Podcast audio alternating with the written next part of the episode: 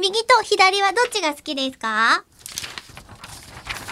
考えたこともない。え、答えて。 右と左のどっちが好きですか早くあー今2枚持ってんのね。 じゃあ、えっと、右利きなので。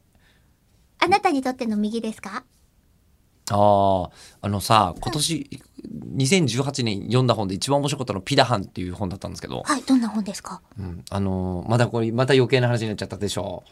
えー頭を抱えている沢田氏。なになあにのピダハンっていう民族がね、はいえっと、アマゾン川の支流にマイシ川っていう川がそのマイシ川の流域に住んでいるは部族があるんですけどもう本当に他の部族が持ってる言語と全然違う言葉をおー。操るタイプの民族でピダハン語喋ってるんですけどピダハン語は例えば123あとたくさんみたいなあんまおー上の方の数字の概念がないなるほとど。かネイチャーですな。ネイチャーなんですよ。あとはすごいのはこれがこれに興味があって読んだんですけど、ピダハン語には不安っていう言葉がないんです。不安にならないんだって。え、じゃあもう不安になる前に死ぬってことですかていうかもうこの世に不安という感情が基本的にはピダハンにはないっはあ、なるほど。ていう話を聞いて、これはすごいな現代社会に対する大きな警鐘だなと思ってね読んでたんですけど、そのピダハンは他にもないものがあって、はいピダハンの世界には、えー右と左という言葉がない。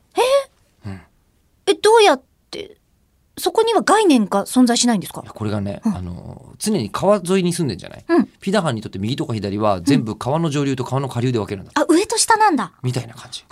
川の上流側にある手とか、川の上流側の、あ下流側の手とか、そういう言い方になるらしいですよ。だからそこを右に曲がってじゃなくて、そこを川の上流曲がり回ってなんだって。へー。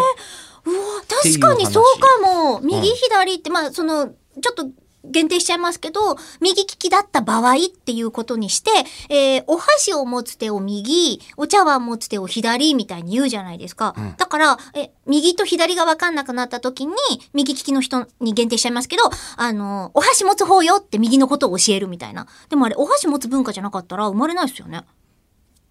そしたらフォーク持つ方の手用でいいんじゃないのそれだ。それ うんあ、あナイフか。ナイフ。ナイフ、フォーク左手だもんでねも。お茶碗もそうじゃんお茶碗使わないところだったらさ、左にお茶碗っていう感覚ないですよね。ないっすねう。ん。うん。解決。それ他の、じゃあ、えっと、お茶碗の方の手で。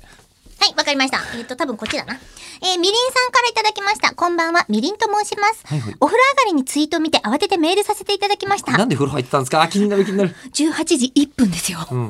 18時1分にお風呂入っちゃってますよ。何があったんだえーすっかり寒くなり、ホットワインやお酒入りのチョコレートにハマってます。お二人は今ハマってる冬季限定商品などありますかなんですけど、正直、今本当に吉田さんと同じとこにハマってんですよ。お、何ですかいや、なんで風呂入ってたんだろだよね。